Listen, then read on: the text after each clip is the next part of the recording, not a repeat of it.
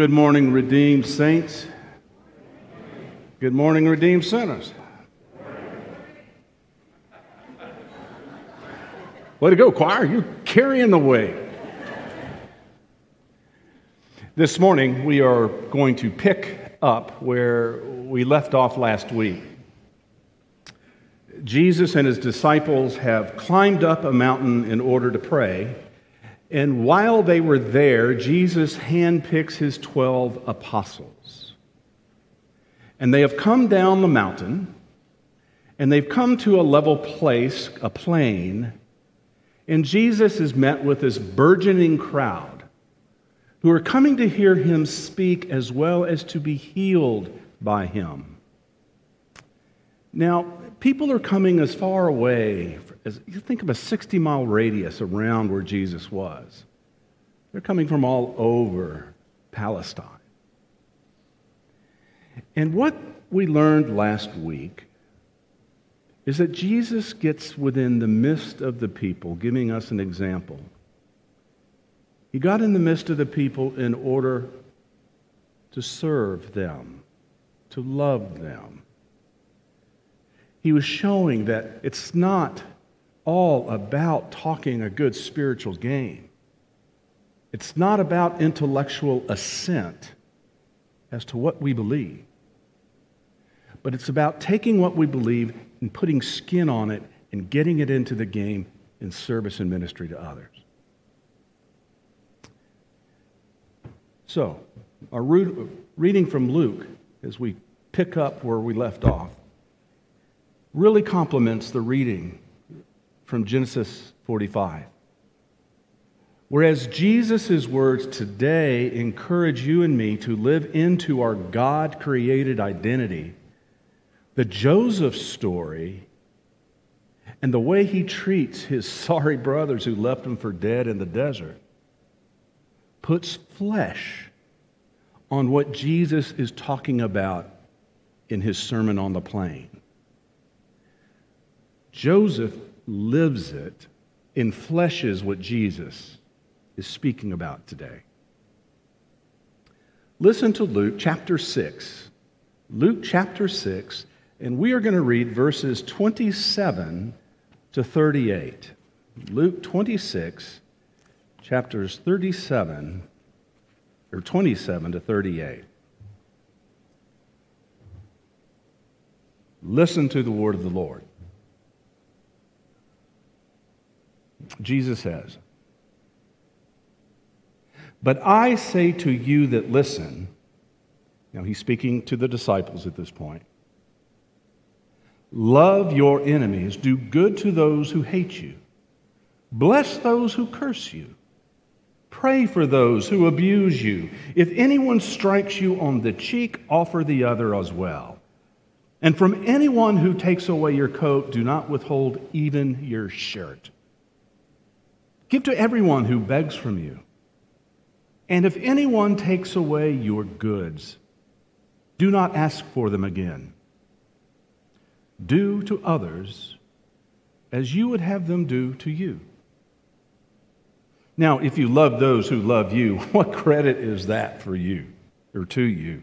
Or even sinners love those who love them. If you do good to those who do good to you, what credit is that to you? For even sinners do the same. If you lend to those from whom you hope to receive, what credit is that to you?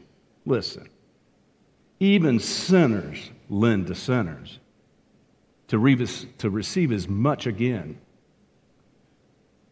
But love your enemies. Do good and lend, expecting nothing in return. Your reward will be great, and you will be children of the Most High. For he is kind to the ungrateful and to the wicked. Be merciful, just as your Father is merciful. And Jesus goes on.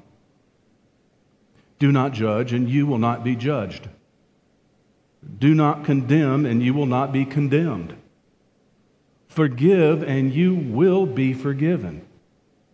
Give, and it will be given to you. A good measure, pressed down, shaken together, running over, will be put into your lap. For the measure you give will be the measure you get back. Beloved, this is the word of the Lord. That last phrase there is uh, often pulled out and misconstrued. We hear it a lot during stewardship season. You know, if you give, God will bless you back and pour a lot of money, a lot of riches in your lap. Well, that's not what this text is saying. The text, my friends, is pointing to an issue called forgiveness. And we, if we forgive others as God forgives us, then we will receive grace and blessings of forgiveness that we can't even measure. It talks more about the depth and lavishness of God's forgiveness of us. The associate pastor uh, or professor of religion and chaplain at Furman University, Vaughn CroweTipton, he writes Congregations respond to this particular text in the same way my children respond to seeing cooked spinach on their plate at home. No matter how much I explain how nutritional it is, they don't really want to dig into it. That's what this text does. Whereas Jesus' words last week were hard to hear, Jesus' words this week are hard to swallow. You see, these words today demand that you and I do and act in counterintuitive ways. in ways that are nigh high impossible to actually live out. The deal is, though, that when we do try to live this way, when we try to begin to express the love of God, even for those people, we turn our enemies into friends a change takes place. Friends, this morning we, we are going to look at some signs of what it means to be a disciple that shows that we love our enemies and forgive.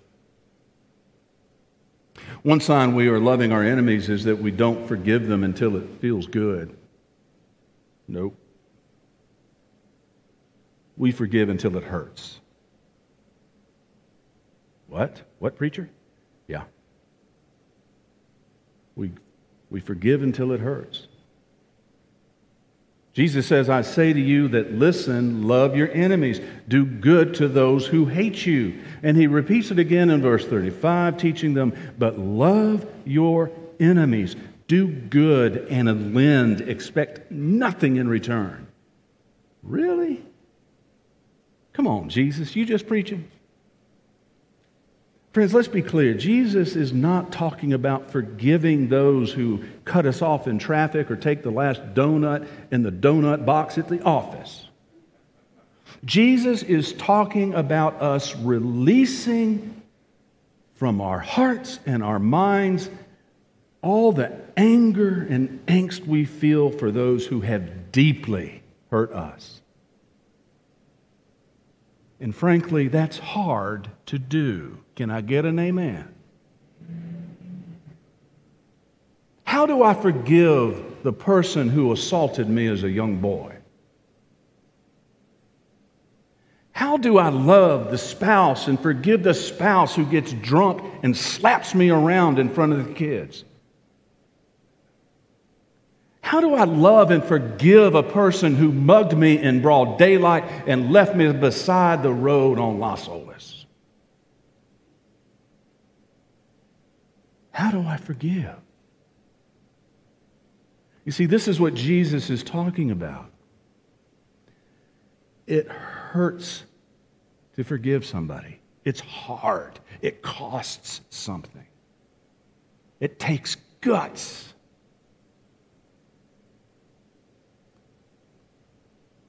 At first blush,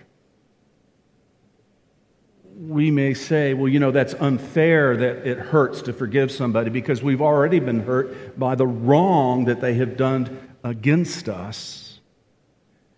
And yes, life is full of those hardships. You're right. It's not fair, it hurts. Yet, you see, my beloved, it is in our difficult task, in our difficult task of forgiving the one who has deeply hurt us emotionally, spiritually, physically, emotionally. It's when we begin forgiving that person and taking the hard steps to do that, it's only then that we begin to take back control from them what they took from us when they hurt us. It's only when we forgive, take that risk, feel that pain and that hurt of forgiving someone, when we begin to take back control from them that they robbed from us. Think about that for a moment. Let that sit with you. Think about someone who has hurt you. When they hurt you, you realize that they took up residence inside of your head and your heart and lived there rent free as long as that memory is there. Every time you pull up that angst, every time you pull up that anger, every time that you and I refuse to let it go, they have control over us. We replay the events of what happened in our minds over and over, and we're hurt over and over again by something that may have happened decades ago. It begins to emerge to others as anger, depression, violence, rage. Friends, forget, forgiving is not forgetting. Forgiving literally means to put something down and then walk away from it. To put something down and then walk away from it. It doesn't mean that you're going to put something down, walk away from it forever. You may come back, pick it up again, look at it, put it back down, or walk away. Because forgiveness is a process. There's a cost, there is a, a hurt, a risk when we have to look at the other person in the face, whether physically or in our mind's eye. And we have to declare, I release you. Because I realize I'm keeping you bound up rent free in my head and my heart, and you don't deserve to be there. I'm taking control. I'm asking you to get out leave. You are forgiven. I'm putting it down. You are released from my mental and emotional and anger and that bondage. Go.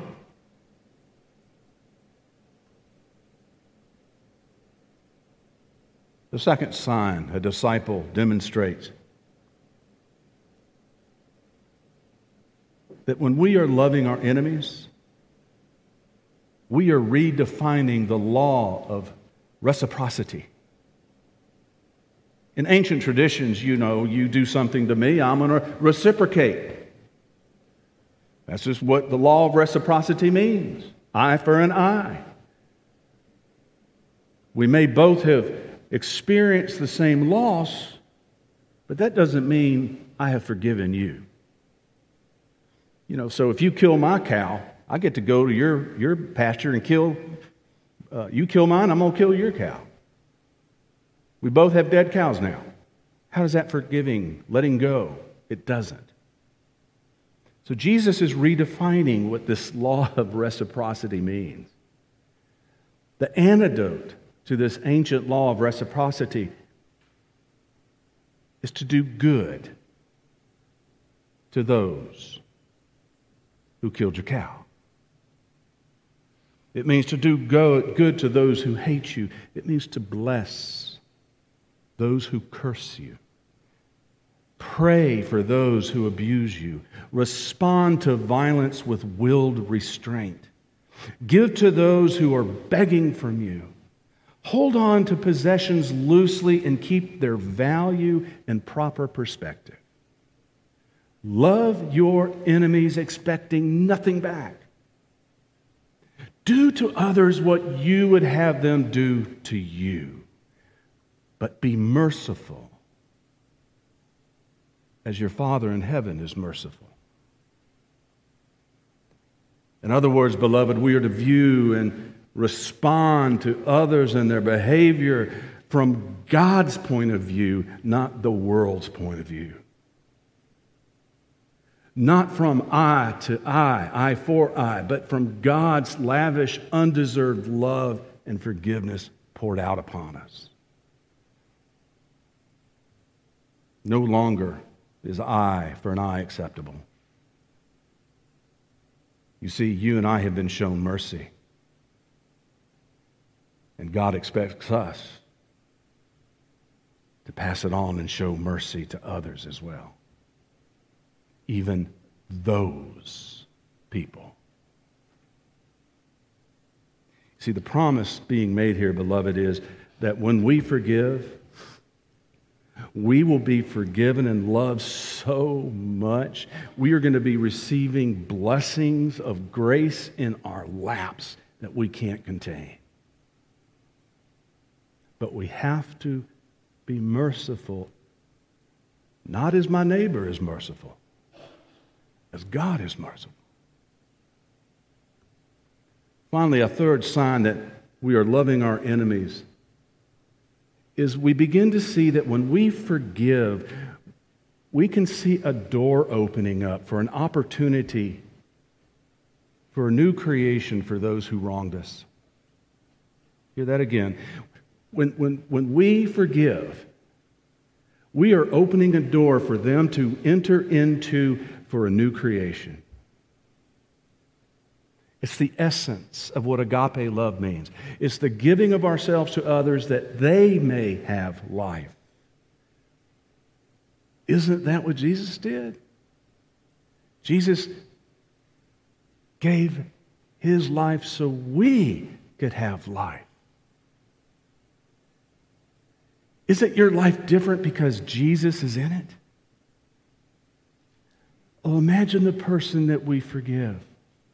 When we forgive, we are opening the door to the possibility that the Spirit of God is going to move in them and create newness, and reconciliation in their life as well. Isn't your life different because you've received grace and mercy from God? Imagine if we gave it to someone else because we first experienced it from Christ. Now, two meddlesome verses in our text today are verses 35 and verse 36. The Most High is kind, and, and, and this, this was, this, I never saw this until this time.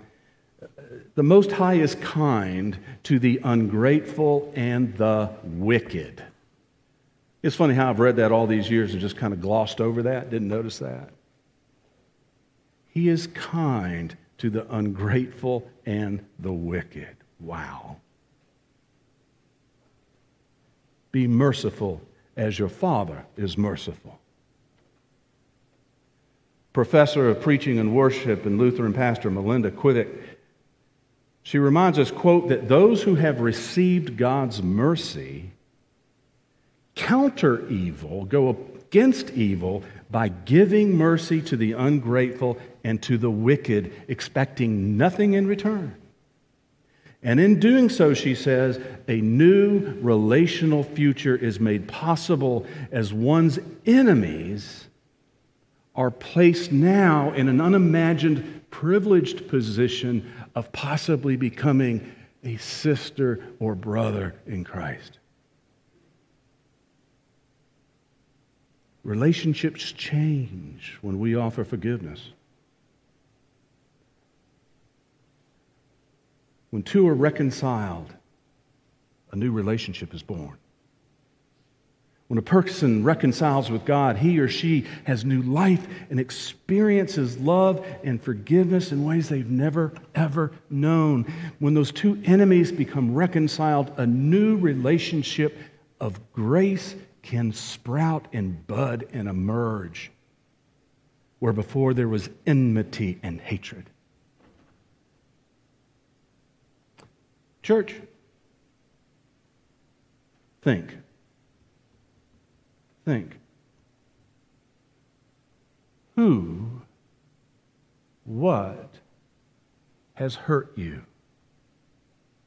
Emotionally, mentally, physically, spiritually?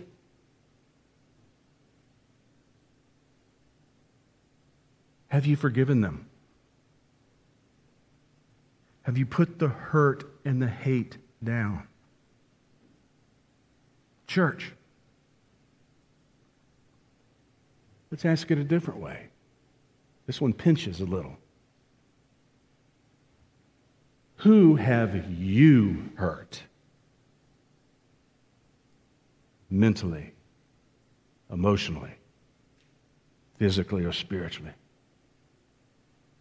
And have you and I humbled ourselves to ask forgiveness? so that each of us in our lives can move forward together in God. Hmm. Love your enemies, beloved. Be merciful as God has been merciful to you and to me. Through Jesus, amen. Pray with me. Oh, Jesus, you went from preaching to meddling today. This whole thing of forgiveness, of putting things down, is hard. It costs us something. Lord, help us to identify those people or things that we hold on to and live rent free in our brain and in our heart. And let us identify them and let us put them down and walk away. They don't deserve control over us. They get in the way of your spirit having control over us. And Lord, that's our deepest dream anyway is to be filled with thy Holy Spirit and be merciful as you have been to us. Now, hear our praises as we sing our final hymn, O God. Amen.